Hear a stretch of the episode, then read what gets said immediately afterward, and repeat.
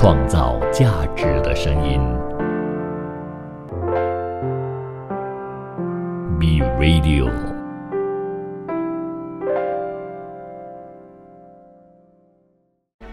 从在地走向国际，从新视角观望世界，从吉隆坡看天下。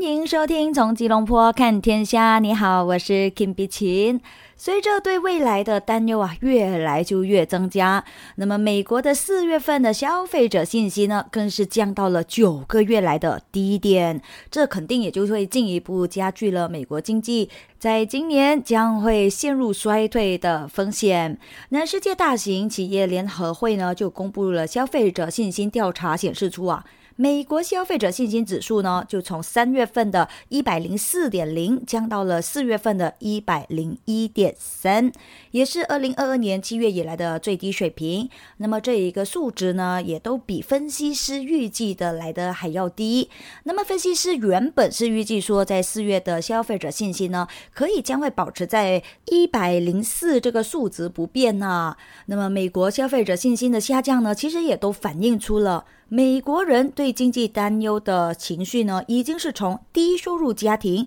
进一步的蔓延到了中高收入的家庭。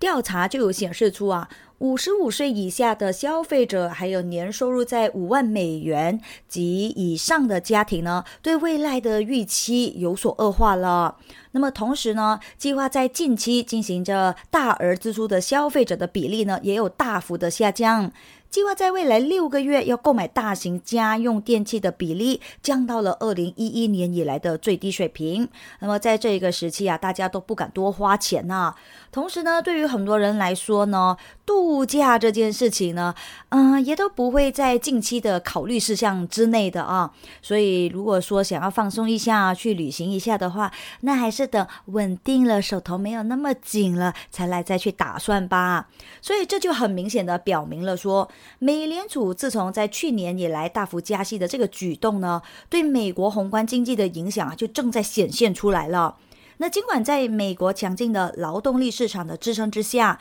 美国消费者市场在这之前呢，也有表现出一定的韧性，但是呢，这个趋势啊，可能也有所在呃在转变了。美国消费者信心正在逐渐走低，同时呢，他们也对物价呢越来就越敏感。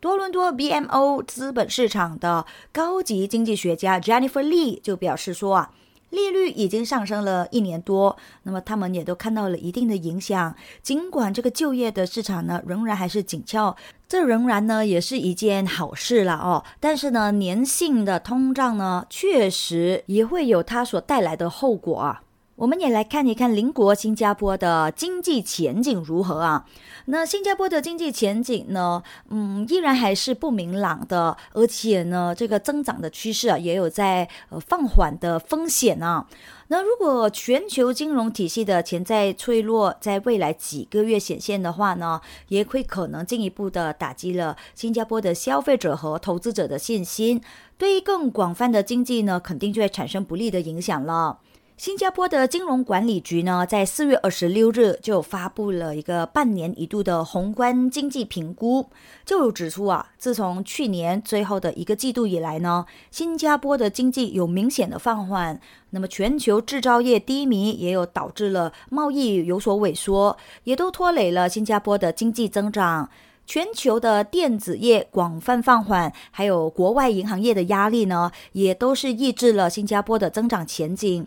那特别呢是面向一些外需的行业啊，与此同时，物价上涨还有更高的利率限制了支出，所以面向内需的行业的扩张速度呢也将会有所放缓。而新加坡今年的经济预计增长呢是在百分之零点五到百分之二点五。比去年的百分之三点六呢，就是有所放缓。那报告也有提到一点，说啊，新加坡近期的经济前景呢，仍然还是充满不确定性的，也有存在下行的风险。那么市场的情绪还有信心受到了进一步的打击，可能呢也会加剧了目前的贸易衰退，进而呢也就影响了国内的服务业的需求，并且会抑制甚至呢会消除了下半年的任何复苏。那报告也有说，中国以消费为主导的重新开放，让到新加坡的服务业受益比商品贸易来的更多，而新加坡和中国在贸易相关行业的联系呢就更为显著，因此呢，这也为到新加坡带来的外溢效果是非常有限的。还是继续来看一看各国的财经数据，看看澳洲啊。澳洲统计局在星期三呢就公布了数据，显示第一季度的 CPI 结尾均值是同比升幅放缓至百分之六点六了。那么去年第四季度呢，则是同比升幅为百分之六点九。另外，澳元在数据公布之后呢，也是有所走低，对美元从零点六六三二就跌到了零点六六一九。对政策敏感的三年期国债收益率呢？则是从百分之二点九九降到了百分之二点九七。那么澳元下跌，交易员对核心价格放缓呢，就做出了反应，从六十六点三二的澳元买入六十六点一九的澳元。另外，数据也有表明了说啊，澳洲央行连续十次加息，对通胀形势产生了效力。那这可能呢，会强化货币市场定价的预期。预计央行在下个星期二的会议之上呢，会再一次的维持着利率不变。那澳洲央行在这个月呢，已经是将利率维持在百分之三点六不变了。而公布的数据有显示出，第一季度的澳洲整体 CPI 同比增长百分之七，低于上一个季度百分之七点八的升幅。这一个数据结果呢，也就表明了持续五个季度的通胀加速压力啊告终。那在这之前呢，富国银行的经济学家也有表示到说，澳洲的经济增长呢，应该是足以强劲到避免衰退的。而且呢，因为通货膨胀率仍然还是处于在三十多年来的最高水平，他们预计澳洲联储从现在到到二零二四年年中都不会降息。看看英国。今年三月十五日的时候呢，英国财政大臣杰里米·亨特就公布了预算计划，并且呢，他也都拒绝了公共部门工人要求要提高工资来应对这生活成本上涨的这个要求啊。他也有说到哦，更高的工资呢，其实只会导致更多的通货膨胀而已啊。不过呢，工人们肯定就是坚持了他们的要求的啦，并不会说你说什么，那我们就 follow，对不对？眼下各位啊，都已经是很挣扎的在生活当中了。我只是要求你们呃加上一点点的工资来应对通胀而已，但是你们也不行，好吧？那我们就呃 stand firm 啊，站回我们的立场这样子。所以呢，他们就展开了罢工行动，呼吁人们啊一定要关注他们所说的必要的加薪这一件事。不过，这真的是能不能够奏效呢？英国央行首席经济学家休皮尔他就在近日啊表示到，其实英国人呢是需要接受自己变穷的这个事实。并且呢，他也呼吁他们啊，你们还是乖乖的停止要求加薪吧。因为如果你要求加薪，他真的是加薪给你的话呢，这会推高了物价的。他也在一次的采访当中有强调说，那么眼前的英国经济呢，是正在上演着一场击鼓传花的游戏。他说，如果你买的东西的成本比你卖的东西的成本来的还要高，那么你的情况呢，就会越来越糟糕。因此呢，他说，在英国，有些人呢还是必须得要接受他们这个情况啊。其实只有越来越糟，并且呢，也都停止试图要通过抬高价格来维持的这个实际消费能力。无论是提高工资，还是将能源成本转嫁到给消费者，都是一样。换句话呢，大家就只有接受一件事了，那就是接受事实吧。不然的话呢，就正如他所一说的一样哈，呃，击鼓传花，而且这个呢就会变成是一个死循环，一直在转来转去呢，都锁在这个圈里头，没有人能够逃出这一个呃环节哈。所以他也说，呃，这种游戏呢，其实正在产生着通胀的，那么这一部分的通胀呢，也可能会因为这样子的做法啊，还会持续的下去。那其实皮尔呢，也并不是唯一一个建议大家说不要要求加薪的专家。英国央行行长贝利呢，在去年的时候也有曾经表示说，工人不要呃不应该要求大幅加薪来防止这物价上涨失控。这一个言论呢，其实在那一个时候呢，肯定就会遭到了广泛的批评的。但是有什么办法呢？所以还是得要看看呃英国的政策制定者啊，有没有怎么样的最佳方案出来了。创造价值的声音。B Radio，欢迎回来了。继加密货币浪潮之后呢，英国政府再一次的追着热点而跑啊！他们就计划呢要斥资一亿英镑，要打造基础模型，保卫英国的数码主权，维持着作为科技大国的领先地位。那么，在人工智能，也就是我们所说的 AI 这个领域的大战当中呢，中国和美国呢就一直在抢戏啊。那么，老欧洲除了是在监管上重拳出击 GPT 之外呢，其他方面暂时都还没有什么样的大动作。那么，唯有一个国家的动作呢是格外显得高调的，那个就是英国。英国首相苏纳克、科技大臣多内兰以及多家的政府机构呢，就联合宣布说啊，将会斥资一亿英镑哦，大约呢，也就是有着一点二五亿美元，要开发国家 AI 这件事。那根据新闻稿的内容哈，英国计划成立一个由政府还有一些业界人士混搭的特别小组，要打造英国自有的基础模型。和 ChatGPT 以及 Google Bard 这样的大型语言模型呢，一起来竞争。那么英国就非常希望说。能够通过这一笔开呃这个投资开发具备着全球竞争力，而且呢更加安全可靠的人工智能。那么其实呢，在追热点这件事情上面呢，英国政府啊至少了哦是在这一届的苏纳克政府呢一向呢其实都是不甘人后的啊，呃虚演虚真啊这样子的一种说法了啊。就在去年的时候呢，当时还是财政大臣的苏纳克就已经是曾经宣布了。皇家铸币厂呢将会发行官方的 NFT，那作为对加密货币潮流的一种前瞻性的做法。但是呢，最近啊，BBC 就有报道说了。随着 NFT 的热度呢有渐渐的消退，那么英国财政部已经放弃了这一项计划。那根据 BBC 的报道呢，一名政府官员是这么说的：选民不应该把钱浪费在投机性代币上，除非啊他们准备失去所有的钱喽。嗯。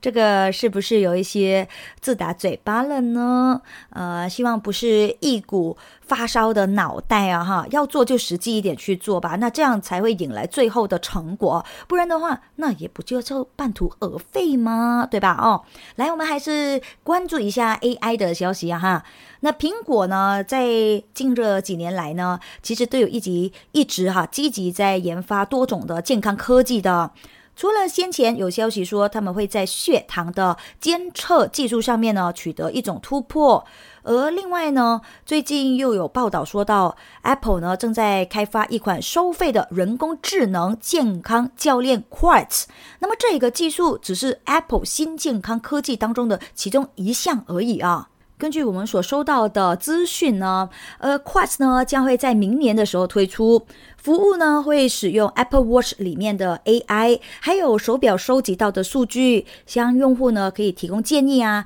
还有度身定造一套健康辅导的计划，这样呢就可以有助于是改善呃用家的这些运动啊、睡眠啊，还有饮食的习惯啊，一起来走向更健康的道路啊，就是这么样的一个说法了哦。那当中呢，彭博社也有在报道呃里头呢提到了说，有好几项 Apple 新健康的技术 q 那其实啊，只是蓝图中的一环而已。那公司呢，将会在 iPad OS 十七加入专为 iPad 而设的健康应用程式，也正在研发一款情绪监测器。那大家都知道啊，最近呢，很多朋友们因为这个情绪或者是呃心理素质方面呢，没有达到一个很健康的状态啊，所以就有很多不好的事情发生。所以这个嗯，要检查我们情绪的这一个方面，其实也是挺重要的哈。那据说呢，这是和传闻当中的日记应用。城市 Jurassic 呢是有些不同的。那也有报道说呢，Apple 将会推出混合实境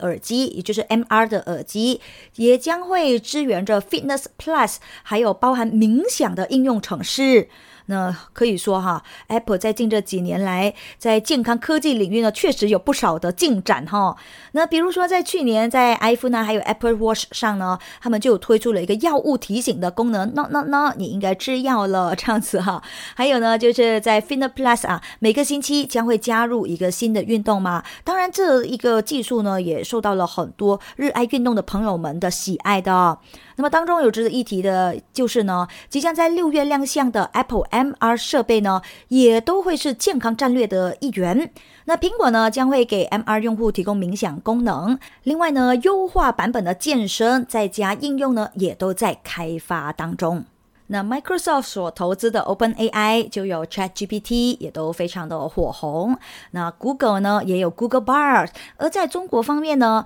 呃，这个互联网巨头啊，百度呢，也有着文心一言，大相信大家都知道哈。那么他们旗下的这个聊天机器人呢，在开启了呃一个月的时间里呢，他们就完成了四次的技术升级了，推理的效率呢，哇，也都相比起最初的版本啊。提升了十倍啊，确实是挺不错的一个进展呢。那根据澎湃新闻的报道呢，百度智能云在二十五日就召开了文心一言的技术交流会。那么会上呢，他们就说了，文心一言模型算力的利用率呢提升了一倍，而在模型性能还有成本上面呢，也都实现了大幅优化，大模型推理成本降为原来的十分之一。那么就在三月底开始呢，百度智能云大模型平台启动了首批的企业内测。那目前已经是和不同的领域的客户啊联合研发，在智能办公、旅行服务上，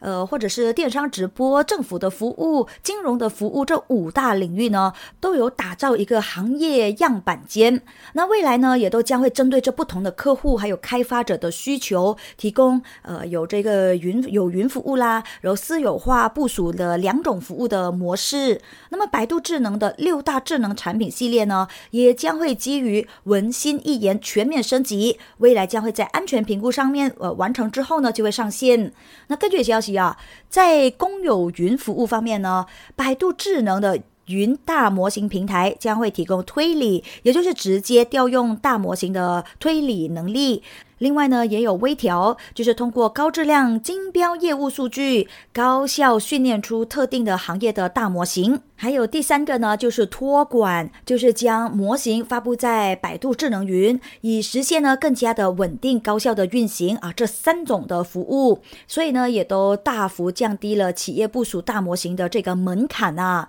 而在私有化部署方面呢，他们也都支持着软件授权，也就是提供在企业环境当中运行的大模型服务，还有软硬一体，提供整体呃整套的大模型服务，以及应对的硬件基础设施这两种方式。私有化部署呢，其实也能够满足到对数据监管有严格要求的企业客户的需求的。而在会上呢，百度智能云 AI 和大数据平台的总经理啊，他也有演示了百度智能云大模型平台和不同行业客户联合研发的这个内测。那么，在这个智能办公领域方面呢，它也演示了文心一言制作 PPT 的这个内测功能。提出了这个需求之后呢，文心一言呢很快哦就能够自动的生成了内容，然后呢，它也会设计这个排版，并且呢，也可以根据要求啊来持续调整优化。哇，这真的是太方便了啊！因为以前呢，我是很讨厌做 PPT 的，一做 PPT 呢就会花上我一天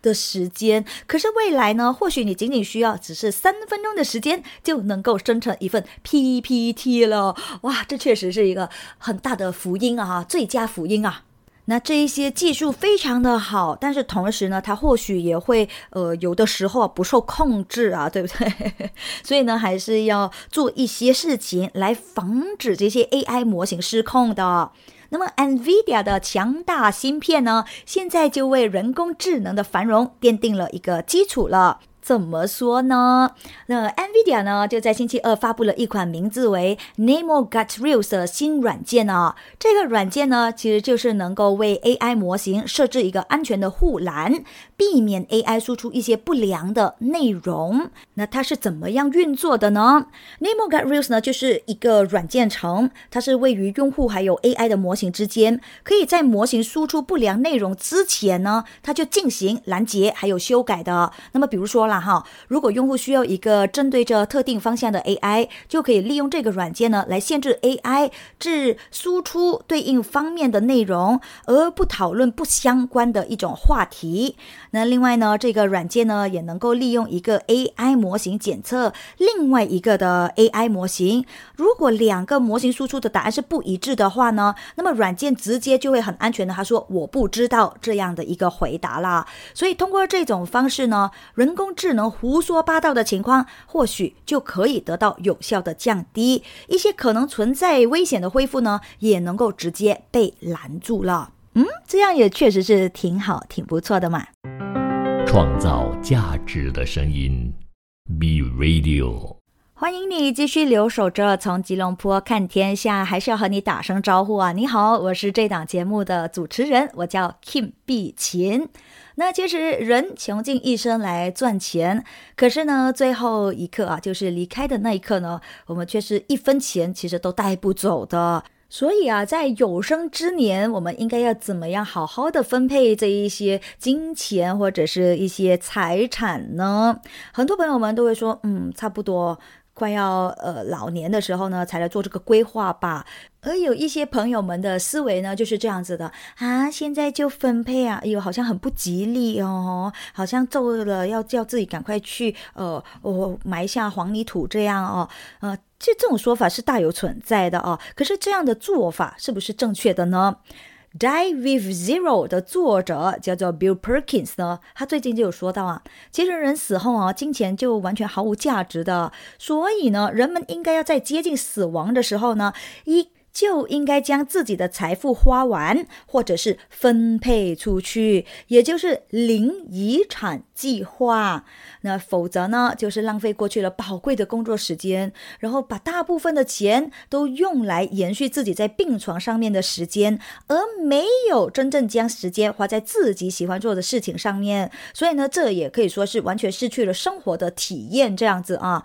那当然，他也有说到了。虽然大家呢都一致认为说应该要存一笔钱啊，来防老年的需要哈，但是呢，他却提出了，与其辛苦的存一笔钱来老年延续有限的生命，不如啊，赶快的将这一笔钱在年轻的时候呢，为自己买更多的体验。那这不是我说的哈，只是他的一种说法啊。呃，当然，我觉得说有对也有不对啦，只是每个人的想法都不一样嘛，哪里可能会有对错的呢？只是希望大家不要存有后悔两个字就好了。那么作者呢是这么认为的，他说呢，人的一生其实是由一系列的体验所组成的，而以下呢就是作者在他这一本书中，就是《Die with Zero》的书中呢，有提到了四点的金钱规则，呃，大家可以拿来做一种参考了哈。他说第一个。如果你是有子女的话呢，零遗产计划当中就应该要考虑说，哎，几岁哈才能够把这个财产分给他们？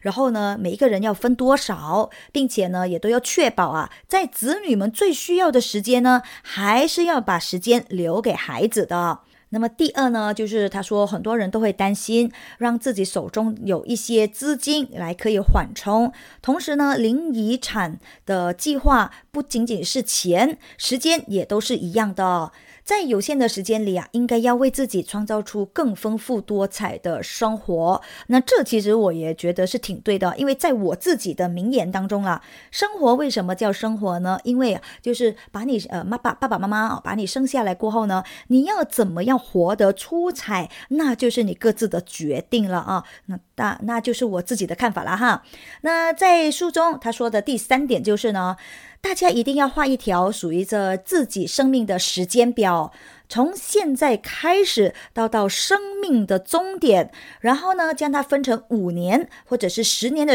呃这个间隔。那么在每一个时间段呢，比如说就是三十岁到到四十岁，或者是七十岁到到七十五岁的时候，你想要有哪一些重要的经历啊，就慢慢写下来这样子，所以你就能够去规划自己的时间表啦。那么还有第四呢，就是他说啊，年轻的时候呢，往往会比年老的时候呢，把握着更多机会。这样呢来的会更好。不要好像说，哎呀，嗯，等以后有时间的时候吧，等以后可这个可以的话，等以后资金再多的时候再去做这样子的事情。呃，或许啊，有的时候你真的是等不及了。所以呢，他也说，不要让自己非理性的恐惧呢阻碍着自己的梦想。他说，在一个极端的情况下呢，当下行空间非常低，而上空空间非常大的时候呢，不采取大胆行动，实际上风险会来得更大的。当然，这一些呢，也只是一个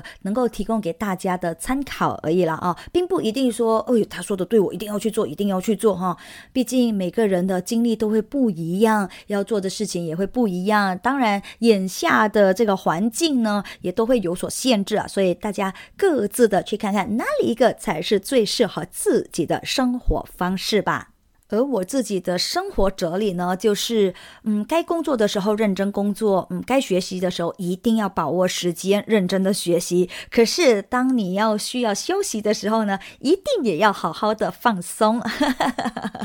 那我其中一个的消遣呢，就是看节目啊，不管是看电视也好看电影也好看短视频都好，都一样啊。那我在这里就想要问大家了，大家还记不记得在二零二一年初的时候呢？美美国散户们啊，集体是逼空华尔街的这件事情吗？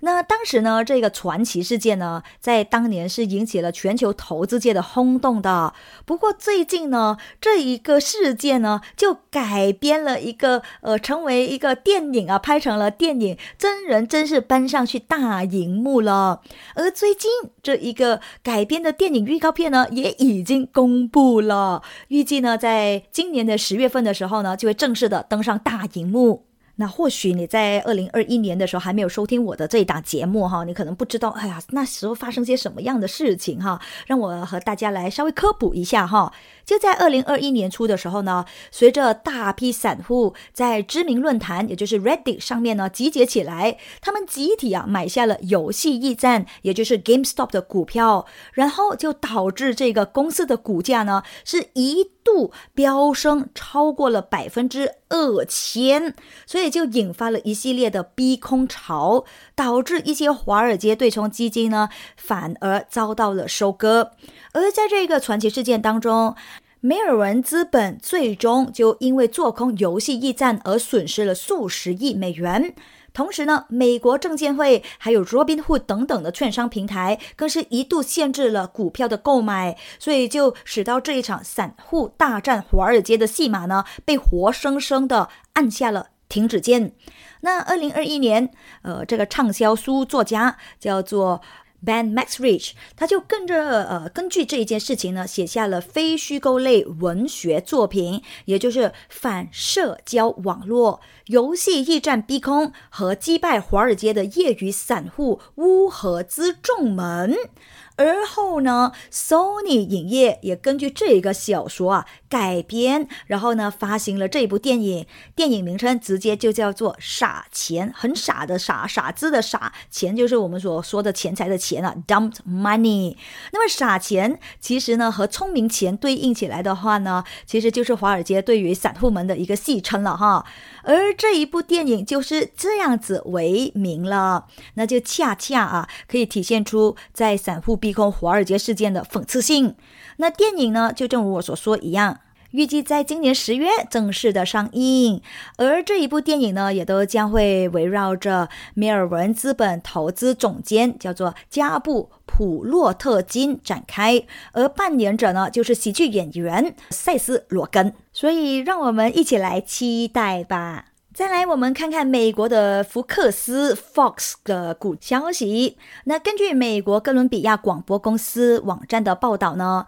美国福克斯公司的股价在二十五日的时候呢，就下跌了十七美分，跌幅是百分之零点六。那么目前该公司的市值呢，也都蒸发超过了五亿美元呢。到底发生了些什么事情呢？原来也是和人事相关，因为这一家呃媒体呢，曾经在二十四日的时候呢，就突然宣布了和当家主播塔克卡尔森分道扬镳，所以或许这一件就是一个导火线了。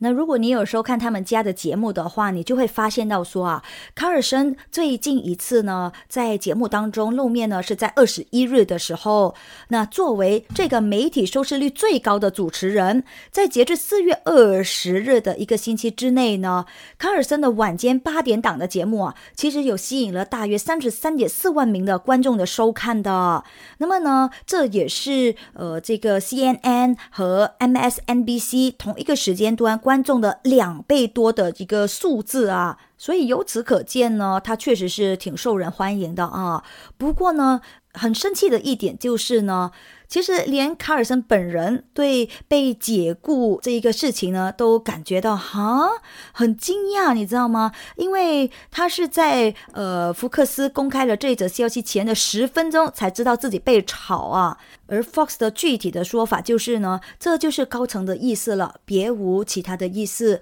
哇。所以就是有让别人一种感觉，就是你可能是他们最亲密的朋友，或者是最得宠的孩子，可是呢，你下一秒或许你就会被出卖了。嗯，可能就是因为这样呢，导致了他们呃这个市值啊，突然之间就蒸发五亿美元吧。所以呢，还是奉劝大家哈，凡事三思而后行吧。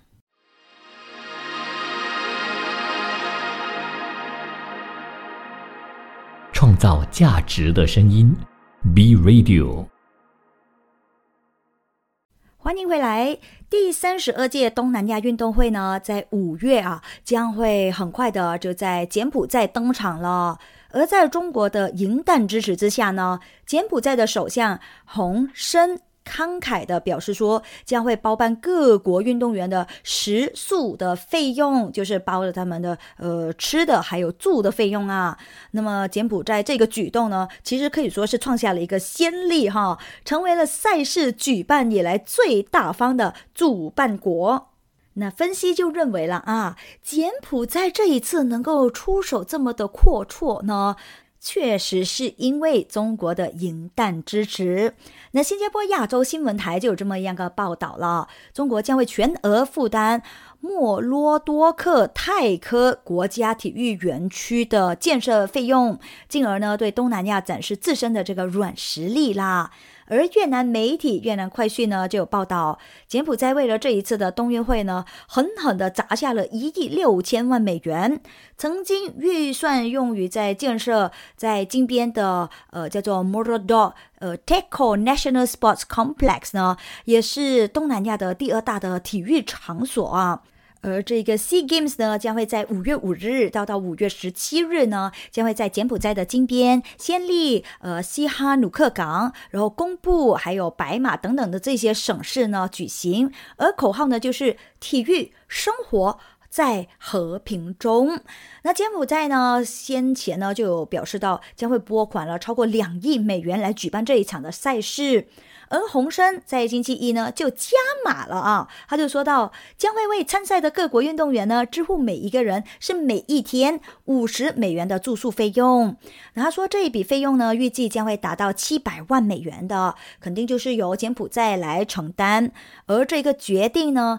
也是在东南亚运动会的历史上面啊是前所未有的。那么他也有说，这一次呢，冬运会呢，也都将会推出三兔福利，包括了要免费送票给所有的民众，然后呢，免费为所有的体育代表团提供餐饮还有住宿，还有呢，免费向所有的国家提供转播权哦。所以喜欢看 Sea Games 的朋友们，或者是要为我们呃我国的健将们打气的朋友们，大家可以在五月五日到五月十七日的时候呢，守着这一场的直播啦。那要去到一个国家，不管你是去旅行也好，或者是参赛都好啊，呃，最好的交通工具就是飞机，也就是通过航空的一种方式啊。啊，说到航空，我相信大家也都。很聪明的啊，知道我要呃说哪里一则新闻了吧？呃，有全日空啊，ANA 在日前呢，他们就因为一个货币换算的失误啊，所以全日空呢就误将价值大约一万美元的商务舱的机票呢，以最低。几百美元的价格售出了，而有大部分错卖的机票呢，其实是从雅加达出发，然后呢经过日本，再到到纽约，再返回到到到包括了新加坡和巴厘岛在内的东南亚的各个目的地嘛。那么全程呢，其实都是 business class 的哈。而在那个时候呢，其实全日空也有说，他们将会呃负责任啊，就是。嗯，你真的是买到这个便宜票的话，那么我还是承认你的票务的。不过啊，哎呦，有一点，我个人也会觉得挺挺生气的哈，因为他们食言了哈。全日空 ANA 就在星期三的时候宣布了，将会取消在这一件事情当中所成功购买票，呃，购买到机票的所有机票。所以现在换句话就是不承认啊，这样子啊，他们的说法就是说要避免对这个财务啊造成冲击，唉。那你不是让这些原本以为捡到便宜的，呃，这个客户感到失望了吗？你们曾经说承认的呀，现在才过了不到一个星期的时间，才那几天的时间，你们现在变脸变得这么快了，我相信呢，肯定是会影响到他们的商誉的啊。我不晓得会不会是我自己过分激动而已啊。或许你也和我说一下好不好？你自己的看法又是怎么样的呢？因为对我个人来说，在你发生了这件事情过后，如果你在当下你就觉得，嗯，so sorry，我们是我们的 mistake 哈，呃，但是我们只能够呃这样这样把这些机票呢换成是在哪里出发的，还是怎么样？你就是有一些方案出来让大家共选择的话，我觉得是 OK fine 的。可是你现在是承认了 OK 了。然后你再来变脸，这不行啊！这你就是食言了，你没有兑现你所说的承诺啊。那当然，全日空呢也有跑出来了啊，说话了。他们就说这些机票呢将会被取消的，而所有人呢都将会得到退款。那么对于给到大家带来的不便呢，公司是深表歉意的。我个人在想说，你。不不是真的，只是想要说退款就能够了事吗？你至少哈，你也是做一点补偿吧。或许你就是送一些免费的机票啊，这样子给大家，大家应该心理上面也会比较舒服的吧。哎呀，这一次的公关真的哦，要做得更好一些才行了啊。哎呀，别气别气哈，我也不知道为什么我会那么的生气哈，我又没有成功的抢到这个票哈，但是我就是觉得说这是原则上面的问题。哎呀，好吧，来我们转个焦点了哈，来看一看呃烟草巨头英美烟草集团，也就是非常著名的。British Americans Tobacco，那现在呢，他们就同意呢，向美国的政府呢支付超过六亿三千五百万美元的罚款呢，希望说呢可以和解违反了美国制裁朝鲜的这一个指控。报道呢是有这么说的啊，英美烟草集团新加坡分公司，也就是 BAT Marketing Singapore 呢，已经是同意在这一件案子当中啊认罪了，终止呃这个协议，终止了美国对英美草烟集团。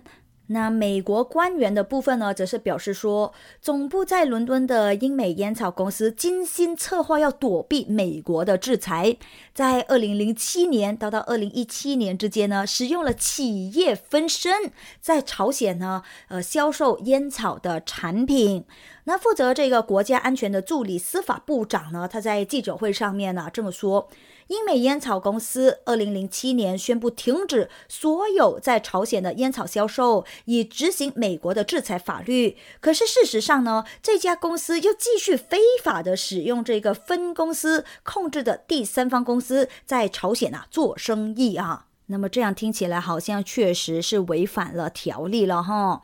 那奥尔森就表示说啊，这家第三方公司在这十年之中呢，呃，对朝鲜出售这烟草产品，得到了大约四亿二千八百万美元，而且呢，钱呐也都流到了英美烟草集团。那么，对英美烟草的处罚呢，其实是司法部历史上最大的一笔朝鲜制裁罚款来的。你看，又是一起哈不守信用的呃案件了哈。那你都既然已经是承诺了、答应了，将会遵守了，将会不卖了，那你就别再卖了吧。为什么要做一些事情让人可以惩罚你呢？哎呀，所以大家还是那句啊，三思而后行了哈。来，我们再看看名表。那说到了名表 Rolex 这个牌子，大家一点都不陌生。而 Rolex 品牌的价值，相信呢最能够反映的就是在哦他们的已故前 CEO 生前的定制增长上了啊。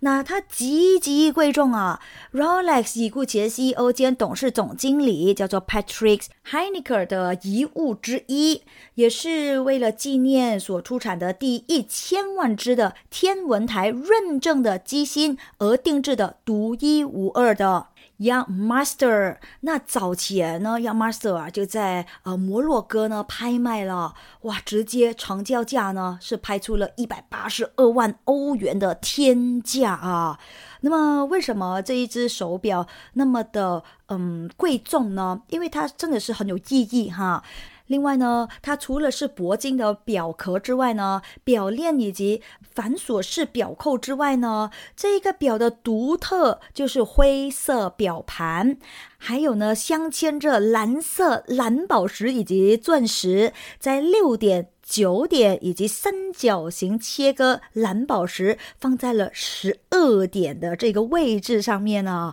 哇，所以很特别啊。而经这一个世纪以来呢，Rolex 一直呢都是以制造顶级天文台机芯而闻名的嘛。那么综合了所有的特点呢，这只表可谓是 Rolex 品牌历史的真实写照。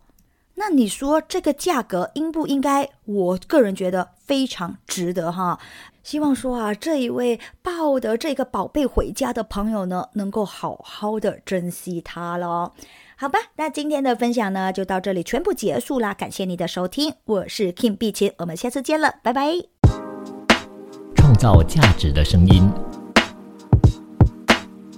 ，B B B Radio。